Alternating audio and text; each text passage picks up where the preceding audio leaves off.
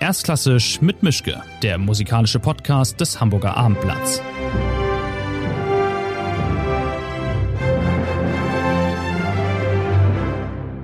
Hallo zu einer sehr besonderen weiteren Folge von Erstklassisch mit Mischke. Normalerweise bin ich entweder in der Elbphilharmonie oder in der Redaktion oder sonst wo. In diesem Fall bin ich zu Hause, mein Gegenüber auch. Wir müssen uns beide erstmal damit arrangieren mit dieser Situation. Mein Gesprächspartner heute ist Christoph Lieben-Seuter, der Intendant der Elbphilharmonie. Normalerweise wären jetzt Konzerte, aber was ist schon normal in diesen Tagen? Von daher ähm, werden wir eine Menge zu besprechen haben. Erstmal schönen guten Tag, Herr Liebenseuter. Hallo, wie geht's? Ja, wie soll es gehen? Ähm, ich fange mal mit der einfachen ersten Frage an. Wie ist es jetzt bei Ihnen? Wie geht's jetzt weiter? Also auf Ihrer Internetseite steht der 30. April als Stichtag. Danach kann womöglich Konzertleben wieder beginnen. Wie sieht's jetzt aus mit Ihrer Planung? Ja, müssen wir gleich mit der schwierigsten Frage beginnen. Ja, es tut mir leid. Dann hat es hinter sich. Weil das ist nun mal äh, ja das große Fragezeichen, das über uns allen hängt. Wie geht's weiter? Äh, dass sich Pläne ändern, damit kann sich jeder arrangieren. Da haben wir ja durchaus auch Übungen in der Elbphilharmonie. Aber ähm, es hängt de facto komplett in der Luft. Äh, jeder von uns verfolgt natürlich die Situation Offiziell sind Veranstaltungen in Hamburg äh, aufgrund der Allgemeinverfügung bis Ende April abgesagt. Ich glaube nicht, dass es am 1. Mai wieder losgeht. Mhm. Ähm, es wird irgendwann in den nächsten Monaten wieder starten. Äh, wir müssen es natürlich auf jedes Szenario einrichten, aber das ist wirklich eine Kaffeesatzleserei momentan und das macht auch die Planung einigermaßen komplex. Ja, heißt das denn, dass Sie womöglich am 29. sagen, Edge Badge am 30. ist nicht der letzte Tag, wir machen jetzt weiter bis zum Datum X oder gibt es da einen Vorlauf, den Sie sich gesetzt haben, dass Sie bis Mitte April sagen, was ab Ende April passiert oder halt auch nicht? Es liegt nicht ganz in unserer Hand, weil die Voraussetzung ist ja doch äh, sozusagen die, die äh, Vorgabe der Behörden. Da erwarten wir, da ist ja Hamburg durchaus vorne weg, weil wir eine längere Sperrfrist haben als die meisten anderen deutschen Bundesländer. Also ich nehme an, dass rund um Ostern, spätestens in den Tagen nach Ostern, es hier eine Aussage geben wird, wie sich die äh, ganzen Maßnahmen dann abzeichnen oder was bis wann verlängert werden wird. Mhm. Wir hängen mit, mit den äh, Absagen von Konzerten deswegen so an den Behörden, weil erst durch die behördliche Anordnung tritt höhere Gewalt ein. Äh, was jede Art von Abwicklung, sei es Rückgabe von Tickets, seien es Mietverträge mit Veranstaltern, seien es Künstlerverträge, sofort rechtlich sehr klar macht. Während wenn wir einfach so aus Lust und Laune sagen, hm, ich glaube, es wird das nächste Jahr nichts mehr, also sagen wir mal ein bisschen was ab, äh, dann da gibt's dann ganz viele Diskussionen, äh, wer dann wo wie regresspflichtig ist und so. Okay. Jetzt mal eine andere Frage. Wie ist denn jetzt Ihre Stimmung? Ich meine, Sie sind der Intendant von einem der berühmtesten Konzertsäle der Welt. Das ganze Haus, das ganze Musikleben ist komplett verstummt, abgeknipst, leere Hülle, Wachkoma. Ja, ich muss lustigerweise sagen, die Stimmung ist gar nicht schlecht, ähm, weil es außergewöhnliche Zeiten sind und außergewöhnliche Maßnahmen aber auch so ein äh, zu treffen sind und ähm, unser Team wie soll ich sagen, mit den Aufgaben wächst, super motiviert ist und es auf eine komisch, fast perverse Art ja fast Spaß macht, die, die Situation zu managen. Wir sind ihre, äh, ihre eingeteilt. Die letzten Wochen waren extrem dicht, extrem anstrengend. Ich arbeite noch mehr, als ich normalerweise eh schon tue. Ähm, wir haben auch schon viel erreicht und das hat auf seine gewisse Art auch eine gewisse Befriedigung. Mit dem großen Wermutstropfen am Abend um acht geht's nicht ins Konzert, wie normalerweise so gut wie jeden Tag. Und, mhm. und das ist natürlich, ähm, da, da, da fehlt was ganz was Großes. Also nicht ja. nur, dass einem die Musik fehlt, es fehlt die Begegnung mit dem Publikum, mit dem Haus, mit dem Saal. Ähm, da geht einem schon viel ab. Wie viele Leute sind denn jetzt konkret in der Elbphilharmonie vor Ort und was machen die da so? Wenige, also der Großteil des Teams ist zu Hause, arbeitet ähm, ähm, remote, wie man heute sagt, also äh, über, über, über mobiles Office. Und in der Elbphilharmonie ist vielleicht so ein Dutzend. Das sind äh, Techniker, äh, die nur vor Ort Dinge machen können, entweder äh, Wartungsarbeiten, Instandhaltungsarbeiten Oder was wir gerade hochgefahren haben, äh, die Produktion von ähm, Streams und Inhalten für das Internet. Das ist eine sehr schöne Tätigkeit. Und dann sind noch einzelne Mitarbeiter da, die halt finden, es ist angenehmer im Büro zu Hause zu arbeiten als zu Hause. Unter extremen Sicherheitsregelungen, ähm, wer wieso wann kommen darf und wie viele in einem Büro sein dürfen und wie nah man sich dem Kollegen nähern darf und so. Ähm, sind eigentlich alle angehalten, so wenig wie möglich im Haus zu sein. Mhm. Haben Sie einen Überblick, wie viele Konzerte Sie inzwischen jetzt abgesagt haben? Nein, weiß ich nicht. Aber ja, sind, ich weiß, es geht vielleicht noch nicht in die Hunderte, aber über alle fahren ja, das ist sicher dreistellig auf jeden Fall mit, mit diese sechs Wochen jetzt äh, über beide Häuser und ähm, alle Veranstalter. Aber gezählt habe ich sie nicht. Was ist mit dem Kartenverkauf? Gibt es da eine ungefähre Größenordnung an Karten, die wieder zurückgekommen sind? Ähm, auch noch nicht. Äh, Im Prinzip natürlich kann man das relativ leicht ausrechnen, weil vor allem in der Elbphilharmonie ja so gut wie jedes Konzert ausverkauft ist, in der Leishalle ja auch gut ausgelastet und der allergrößte Teil äh, zurück schon zurückgekommen ist oder noch zurückkommen wird. Wir haben da ein, ein Prozedere aufgesetzt, dass man über unsere Website ähm, das ist nicht so einfach. Man muss genau schauen, wo man die Karten gekauft hat, ähm, also was der Vertriebsweg war und wer der Veranstalter ist. Und je nachdem gibt es unterschiedliche Wege, wie man sich äh, die Karten rückerstatten lassen kann. Aber vor allem, was uns zu, äh, überrascht hat, war die Menge der Anfragen von Menschen, die ihre Karten gar nicht zurückhaben wollten, also das Geld nicht erstattet haben wollten, sondern gerne äh, spenden wollten für ähm, die Künstler oder für, für die Veranstalter, für die Elbphilharmonie. Und da haben wir jetzt auch sozusagen einen, einen Weg gefunden, dass man sich jeweils entscheiden kann, äh, will ich meinen, meinen Abo-Platz oder meine Karte einfach zurückerstattet haben oder ähm, möchte ich diesen Betrag zur Verfügung stellen. Abgesehen davon ist nicht jedes Konzert äh, auf Nimmerwiedersehen abgesagt. Es gibt auch einige Veranstalter, die sich bemühen darum, dass Konzerttermine verschoben werden auf nächstes Jahr. Ein paar Verschiebungstermine gibt es schon, ein paar werden noch gesucht. Es ist halt gerade in der Elbphilharmonie äh, ist da nicht viel Spielraum, weil sie ja auch schon nächstes Jahr so gut wie ausgebucht ist. Ja, können Sie denn ungefähr absehen, wie viel da zusammengekommen ist an erstatteten Eintrittsgeld und ähm, welche Rückmeldungen Sie so bekommen, auch vom Publikum, weil das ist ja auch ein Punkt, der viele Künstler über diesen Umweg dann doch direkt äh, helfen würde. Ähm, wenn das einmal noch wieder zurückfällt in den Topf, dann ist die Aussicht größer, womöglich ein bisschen was zu bekommen, als im Zweifelsfall gar nichts zu haben. Das stimmt, noch kann ich nicht wirklich absehen, weil die Retouren gerade erst anlaufen. Also ich glaube, so nach den ersten paar Tagen hatten wir einen, einen jetzt gerade mal sechsstelligen Betrag an quasi Spenden. Ähm, der wird sich sicher noch vermehren, weil wir ganz viele noch gar nicht ähm, sich gemeldet haben, was sie mit ihrem Ticket haben wollen.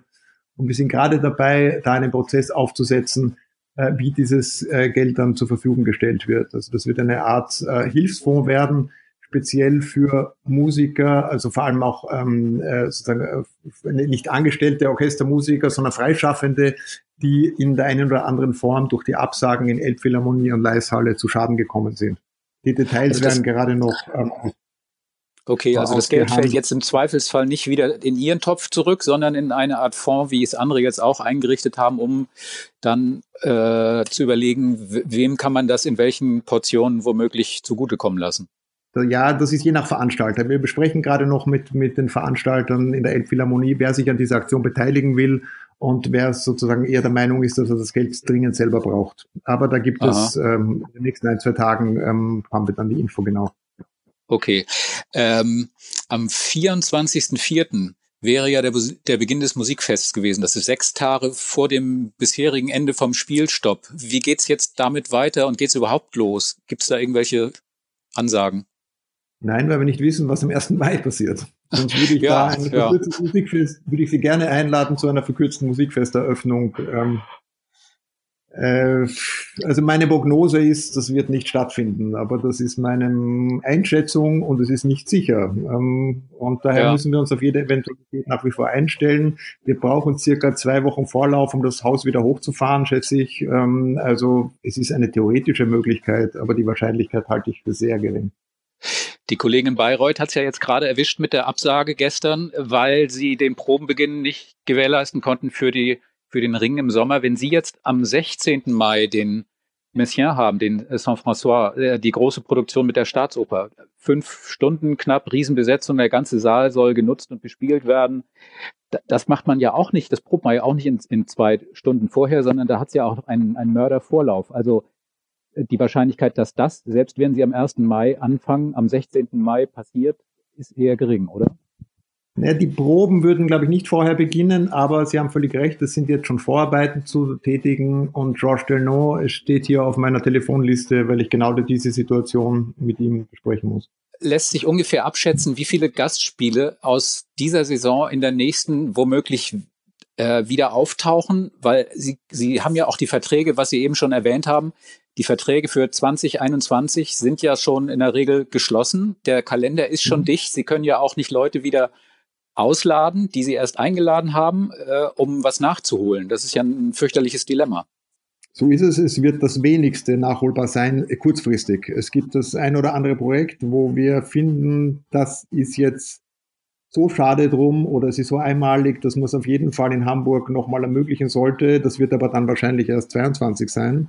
Ähm, mhm wirklich verschoben auf ein paar Monate, das, wie gesagt, eine Handvoll, ein Dutzend oder so wird möglich sein, äh, über das über alle Veranstalter. Da werden wir als Hamburg Musik uns auch erstmal zurückhalten, ähm, weil, weil einzelne Veranstalter da auch noch das viel größere Bedürfnis haben, die, die überhaupt nur drei, vier Konzerte machen, dass sie davon wenigstens ein bisschen was ähm, wiederholen können.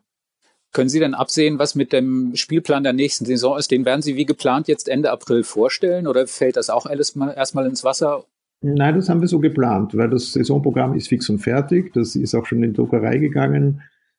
Das ist sehr schön, das ist ähm, sehr umfangreich. Äh, ich gehe davon aus, also dass, ich hoffe sehr, dass die Saison wie geplant beginnen kann und äh, man muss aber davon ausgehen, dass das eine oder andere Projekt dann doch nicht so wie geplant stattfinden wird können, weil möglicherweise wir zwar wieder spielen dürfen, aber amerikanische Orchester noch nicht reisen oder die eine oder andere Tournee nicht mehr stattfindet oder ein Orchester ein wesentlicher Sponsor weggesprochen ist. Also wir merken erst jetzt so langsam, äh, wie komplex äh, jedes einzelne Projekt äh, sozusagen äh, vernetzt ist in, der Musikwelt mit anderen Veranstaltern, äh, mit den Künstlern, mit verschiedensten Zeitplänen, mit Geld, mit allen möglichen. Und da muss man wirklich pro, pro Produktion oder Projekt für Projekt durchgehen und sehen, ob eine Wiederholung, eine Verschiebung, eine Wiederholung oder überhaupt einfach das ganz normal geplante Projekt für September oder Oktober ähm, so wie geplant noch stattfinden kann. Hm. Diese Unwissenheit, diese Unsicherheit, diese Ahnungslosigkeit ja letztlich. Also es ist ja verglichen mit dem, was in den Baujahren passiert, das war ja alles Streichelt so damals. Das ich, also das haben Sie bestimmt nie im Leben gedacht, dass sie nochmal in so eine Bredouille kommen wie damals, äh, denn jetzt lief der Laden. Alles war klar, dass das Gewese von vor der Eröffnung ist vorbei, Vergangenheit gewesen, gegessen.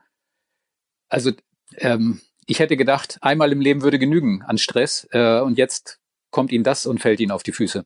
Ja, ist so, aber wie gesagt, das ähm, ja, uns geht es ja allen so. In jedem Lebensbereich, ähm, da ist es die Elbphilharmonie schlimmer dran wie jede Firma oder, oder jede Schule oder jede, jede Institution. Da, da, damit ist ja, man muss ja wirklich sagen, jeder in der Welt ist jetzt davon betroffen, mehr oder weniger. Und mhm. insofern ist es eine Herausforderung, damit umzugehen, die ja durchaus auch das eine oder andere, die eine oder andere positive Entwicklung haben wird, ähm, früher oder später Nämlich? zumindest. Also, äh, Welche positiven das, Dinge sehen Sie denn jetzt? Dass man sich auf gewisse Werte befindet, äh, wieder bezieht, wieder besinnt, ähm, dass man die Sachen vielleicht wieder ein bisschen langsamer angeht, vielleicht nicht mehr alle Künstler wie die Irren um den Globus chatten müssen, ununterbrochen, ähm, dass lokale Musikszene noch mehr gestärkt wird. Äh, also ich, ich finde es einfach eine, ein, einen unglaublich spannenden Moment. Wir erleben hier sicher einen einen absolut geschichtlichen Moment, von dem unsere Kindes- und Kindeskinder dann mal in der Schule lernen werden. Und äh, es ist toll, da irgendwie mit dabei sein zu können und das in irgendeiner Weise auch mit beeinflussen zu können, wie sich die Welt danach weiterentwickelt. Ja, ja, toll ist jetzt nicht das erste Wort, was mir einfallen würde, aber womöglich haben Sie langfristig in gewisser Weise recht. Sagen Sie, wie sieht's denn eigentlich aus? Kann man ungefähr übersehen, wie viel kostet eigentlich der monatliche Betrieb der Elbphilharmonie im Normalzustand, wenn Sie Einnahmen haben, wenn Sie Einnahmen generieren, wenn alles so läuft, wie das gedacht ist? Und wie viel kostet der monatliche Nichtbetrieb jetzt? Ja, das ist ein Wunderpunkt, der, der kostet viel. Ich bin nicht der Mensch, der jetzt hier die Zahlen parat hat, ähm, aber wir haben uns natürlich genau unsere Businesspläne angesehen. Es ist ja vor allem die, man muss unterscheiden zwischen den beiden Elbphilharmonie-Firmen, die Hamburg Musik, die in der Elbphilharmonie und der Leishalle äh, die äh, also Konzertprogramme veranstaltet und auch das Education-Programm macht. Die ist ja öffentlich subventioniert, äh, hat jetzt auch weniger Kosten, weil eben keine Künstler ähm, auftreten mhm. können, hat auch das geringere Personal. Also die, ist, die, die hat irgendwie eine gute Zukunftsprognose. Aber das Sorgenkind ist die Elbphilharmonie und Leishalle Betriebsgesellschaft, die die Häuser betreibt, die keine öffentliche Unterstützung hat und die lebt von der täglichen Vermietung des Saales, an welchen Veranstalter auch immer, eben auch an die Hamburg Musik. Und da sind einfach die Einnahmen natürlich auf Null zurückgegangen. Ähm, und äh, wir haben ein bisschen was auf der hohen Kante, ähm, ein bisschen Überschuss vom letzten Jahr und ähm, haben uns jetzt mal einen Plan gemacht. Die Mitarbeiter werden jetzt gerade angemeldet für Kurzarbeit.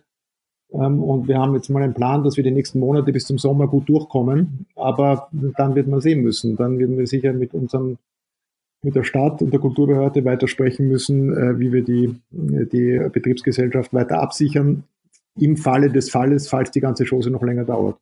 Hm. Wie groß sind denn die Rücklagen so in etwa? Ich, wie gesagt, ich habe keine Zahlen im Kopf. Ähm. Okay. Haben Sie denn von der Kulturbehörde so eine Art Carte Blanche bekommen, nach dem Motto, whatever it takes? Sie können jetzt miese machen, äh, so viel Sie halt miese machen, weil es anders nicht geht? Ja, was miese machen, die, die Kulturbehörde hat einige Sorgenkinder, ich glaube noch größere als, als die Elbphilharmonie, weil die Elbphilharmonie an sich hat natürlich eine super Zukunftsprognose. Ähm, der wird es auch sicher früher oder später wieder gut gehen. Ähm, aber was wir machen, wenn die, äh, wenn, wenn sozusagen das Nichtspiel länger dauert, das haben wir im Detail noch nicht ähm, verhandelt. Mhm. Welche Reaktion haben Sie eigentlich von Künstlern und Orchestern bekommen? Melden, also mal losgelöst von den Gesprächen, die Sie führen müssen, um denen schon beizubringen, dass das jetzt nichts wird, was die sich wahrscheinlich auch selber ausgerechnet haben. Aber welche Art von, von Reaktion gibt es da? Für viele Künstler ist ein Konzert in diesem Saal, also oberhalb von was Besonderem, und jetzt fällt es aus wegen brutaler höherer Gewalt. Ja, natürlich größtes Verständnis allseits, wie überhaupt die Solidarität unter den Leuten ähm, super ist. Ähm, das reicht sozusagen von der Nachbarschaft, aber geht bis zu internationalen Verbindungen, ähm, Zusammenarbeit mit Agenturen, mit Künstlern, mit anderen. Äh, natürlich sind Künstler sehr enttäuscht, nicht nur weil die Elbphilharmonie eine schöne Adresse ist, sondern weil an alle diese Projekte ja sehr viel Vorbereitungsarbeit geht. Ähm, schlimm ist es dann, wenn es auch wirklich, äh, bei so sehr namhaften Ensembles, die äh, größere Projekte machen, schon, schon große Kosten vorab angefallen sind für die Probenarbeit, für das Reisen der Musiker, für Hotelbuchungen etc., wo die natürlich dann auch mit uns darüber sprechen, wie man mit diesen Kosten umgehen kann. Und da ist dann das Versprechen eines Nachholtermins ist natürlich eine hilfreiche Möglichkeit und wird sehr gerne angenommen, nur allzu viel Versprechungen können wir momentan nicht machen. Hm. Am 3. Juli sollte die Sommerpause beginnen. Äh, also nochmal so eine hätte-hätte-Frage. Äh, glauben Sie, wir, wir werden überhaupt noch Konzerte erleben? Vielleicht ja auch nur im kleinen Saal erstmal vor der Sommerpause? Halte ich für möglich, aber nicht super wahrscheinlich. Also mhm. ja, das, das wäre ein, eines der, also ich, dem, dem, für den Mai, da würde ich nicht mehr viel wetten. Juni wieder anfahren mit kleineren Seelen oder, oder so oder in einem etwas geringeren Dichte denkbar. Aber wie gesagt, es ist ähm, alles möglich ich zwischen äh, vier Wochen und vier Monaten oder noch länger äh, und man muss mit jeder dieser Situationen rechnen. Ja, vor ein paar Tagen waren die Wirtschaftsweisen am Start, die hatten so ein Best, so ein Mittel- und ein Worst-Case-Szenario. Haben Sie das mhm. auch? Ja, also Best ist natürlich, würde ich mal sagen, ist, ist wäre Juni, Mittel ist nach dem Sommer wieder und Worst Case ist äh, erst irgendwann im nächsten Jahr. Ähm, ungefähr könnte man ausgehen. Mhm. Es ist ja momentan so, dass alle jetzt streamen. Also altes, selbstgemachtes aus dem Wohnzimmer in Socken wie Igor Levit oder äh, die Orchester, die sich zusammenfinden. Äh, aber keiner verdient damit. Wie ist Ihre Meinung dazu? Das stimmt und ähm, also es ist an sich toll, weil einfach weil es so eine Art, wie soll ich sagen, ähm, erstes Hilfsmittel gegen die schlimmsten Entzugserscheinungen ist. Äh, äh, man die Künstler auch äh, von ganz anderen Seiten sieht, gerade dass es dann nicht so perfekt sein muss und, und irgendwie improvisiert ist und das gute Ideen zählen, setzt auch sehr viel Kreativität frei. Ähm, wir haben das jetzt auch begonnen. Wir äh, bieten auch Honorare an, ähm, genau aus dem Grund, dass die Künstler, die wir bieten, ja keine anderen Einnahmequelle haben, wobei das den Künstlern zurzeit gar nicht sehr wichtig ist. Die, die fragen dann, ob, ob man das nicht ähm, einem anderen guten Zweck zuführen kann oder andere Leute damit unterstützen kann. Mhm. Und da herrscht noch eine große, eine große äh, Hilfsbereitschaft und gegenseitige Unterstützung. Äh, auf Dauer sollte man sich überlegen, vor allem, wenn, vor allem sollte es länger andauern und wenn sich so Streaming-Formate perpetuieren, äh, ist natürlich äh, das Einwerfen von, von kleinen Münzen eine gute Möglichkeit, um den, den äh, um den Musikern was zukommen zu lassen. Aber soweit, dass Sie jetzt kategorisch sagen, alles, was wir an Plänen oder Projekten online aufsetzen, ist von Anfang an kostenpflichtig, weil wir den Fehler der Plattenindustrie, alles rauszuhauen, jetzt nicht nochmal äh, machen wollen. Also auch die, die Medien waren ja da am Anfang, äh, haben ja inzwischen dazugelernt, dass man vielleicht Dinge hätte anders machen müssen. Aber ähm, das ist bei Ihnen noch nicht so im, im Blick. Das äh, haben wir uns, das, sowas muss man ja aufbauen, solche Formate und auch solche Bezahlsysteme. Das geht nicht mhm. innerhalb von ein paar Tagen. Und das kann ich mir auf Dauer schon vorstellen für echte Produkte. Nicht, wenn wo du Geld äh, gibst, dann, dann möchtest du auch irgendwie äh, sozusagen eine, eine klar definierte Ware bekommen, wie zum Beispiel den Stream von einem zweistündigen Konzert. Was jetzt zu sehen ist, äh, sind ähm, Kurzfilme, ähm, kleine Sessions an ungewöhnlichen Orten oder jetzt haben wir gerade präsentiert mit Anna Wirnitskaya ein halbstündiges Konzert im großen Saal, sie alleine. Ähm, äh, solche Dinge sind nicht jetzt wirklich etwas, wo man sinnvoll einen Preis drauf machen kann. Und es geht ja auch einfach darum, den Leuten frei, ähm, Freude zu machen, Ablenkung zu bringen, ich bin ja auch sehr beeindruckt, wie viele äh, Medien ihre Corona-Berichterstattung freischalten, auch wenn sie eine Paywall haben ähm, oder andere Dinge, die gerade den Menschen helfen können, in der Situation gerade zur Verfügung stellen. Also ich glaube, wir sind momentan in einer Phase, äh, wo das absolut gerechtfertigt ist. Sollte, was wirklich nicht eintreten soll, äh, das noch monatelang anhalten, dann ist es sicher richtig zu überlegen, äh, wie man auch bei regelmäßigen Streaming-Angeboten ähm, eine Paywall einrichtet. Ja, war denn eigentlich die Konzertbranche nicht, Sie haben es ja vorhin schon angesprochen, war das nicht und ist es nicht überhitzt gewesen? Also ist es nicht womöglich auch sowas wie ein heilsamer Schock, um jetzt also unfreiwillig einen Gang runterzuschalten und das freiwillig dann vielleicht auch besser zu finden zukünftig? Denn die, die A-Liga der Künstler äh, musste sich ja manchmal fragen, auf welchem Kontinent sie gerade sind.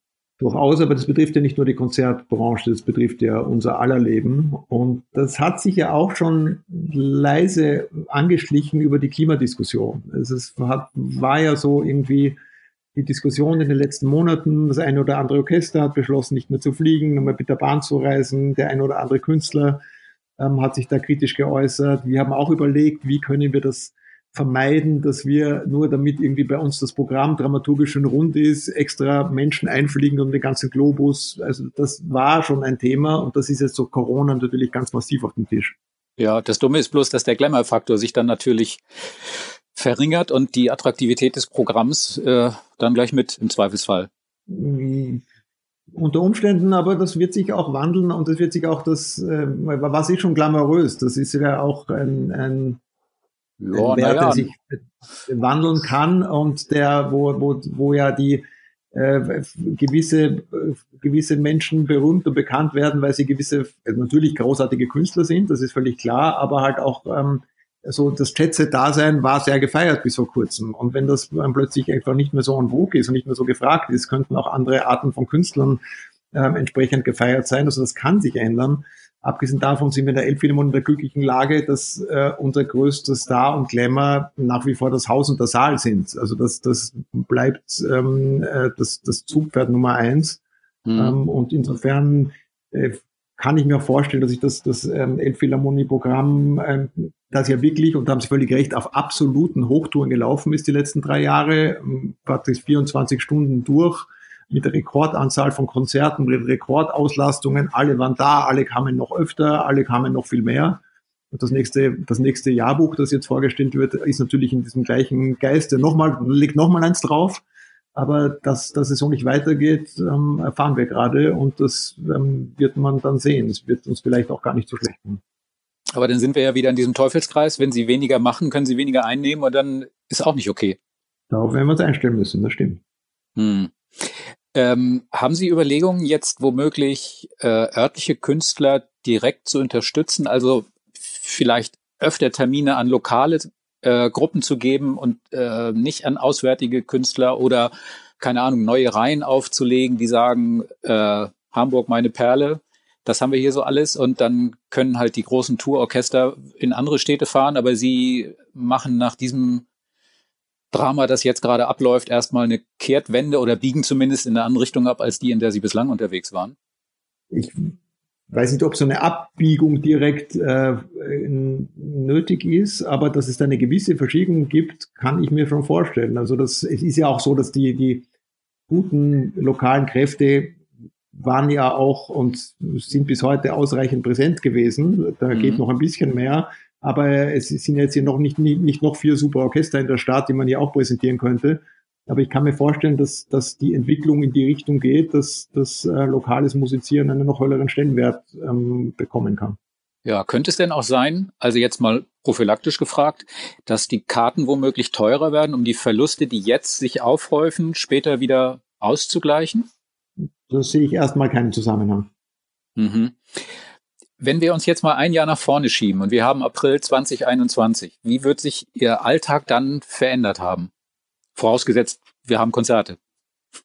Gute Frage. Das hängt total davon ab, wie sich die Corona-Situation weiterentwickelt. Sind wir in sechs Wochen back to normal, dann wird es wahrscheinlich ziemlich sicher so aussehen wie äh, vor der Krise. Ähm, sind wir in einem halben Jahr noch nicht back to normal, was nicht heißt, dass wir da nicht spielen, aber dass halt vielleicht die Sachen anders anlaufen oder weniger stattfinden kann äh, oder internationale Tourneen noch nicht so stattfinden können, weil Reisen nach wie vor beeinträchtigt sind, dann sieht es möglicherweise anders aus. Aber darüber mhm. mache ich mir ehrlich gesagt wenig Gedanken, was ich genau in einem Jahr machen werde.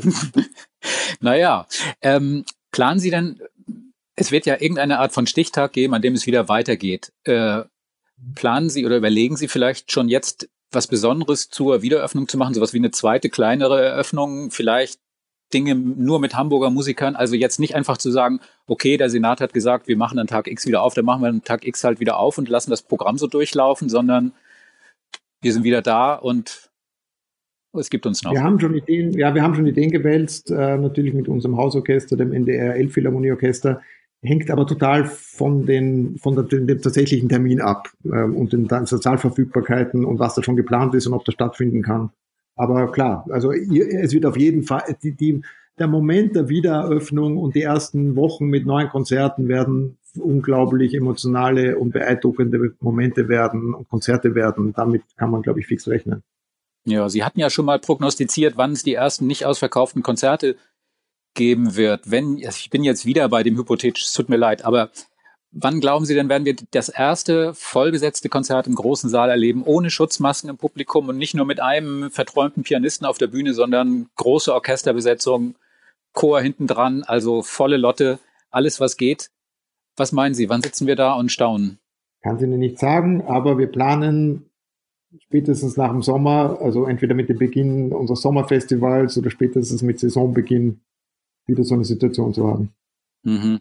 Was, was, glauben Sie denn bedeutet das jetzt für die Musikwelt und, und auch nur mal kleiner, was bedeutet das für die Musikstadt Hamburg? Die, diese Situation, meinen Sie? Oder? Genau, das, was wir jetzt haben oder was wir jetzt halt nicht haben. Und wie wir damit umgehen.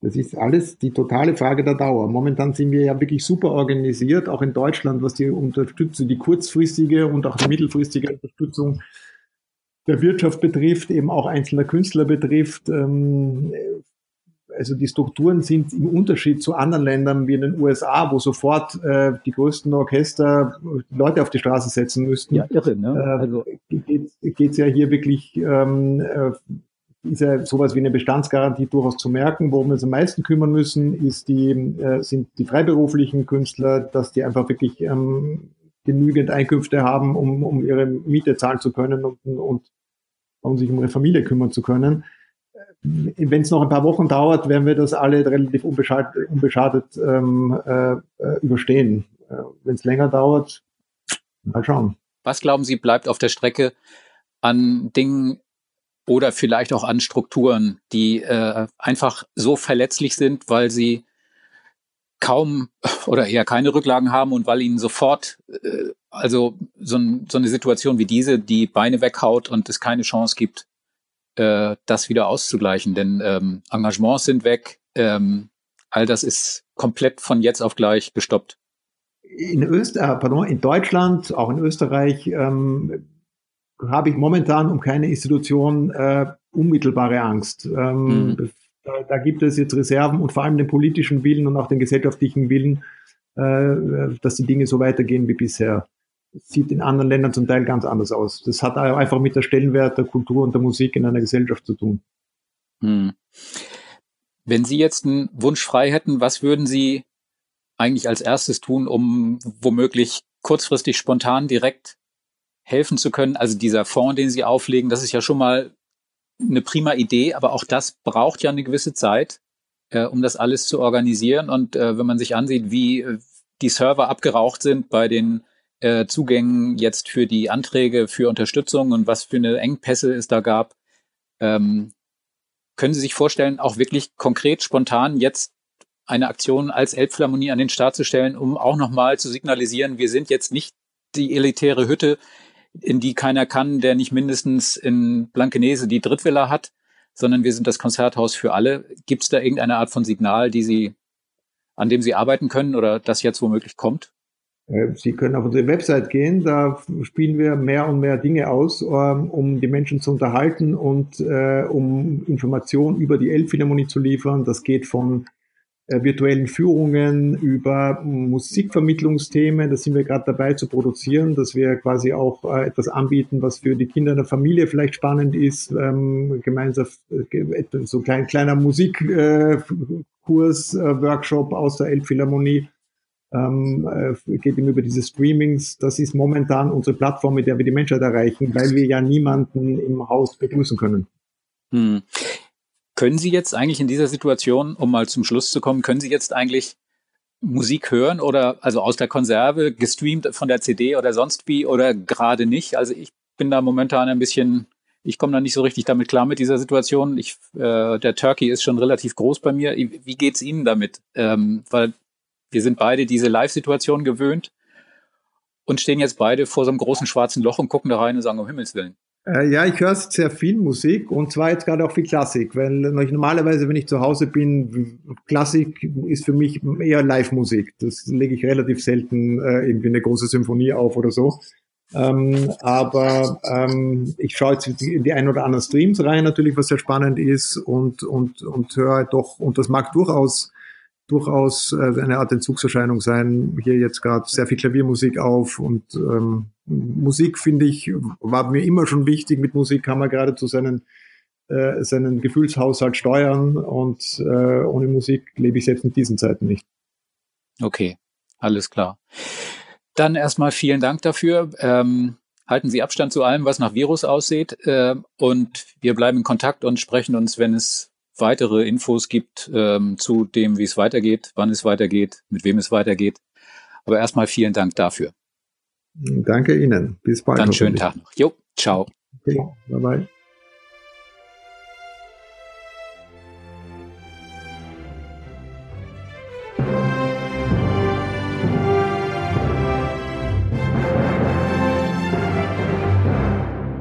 Weitere Podcasts vom Hamburger Abendblatt finden Sie auf abendblatt.de slash podcast.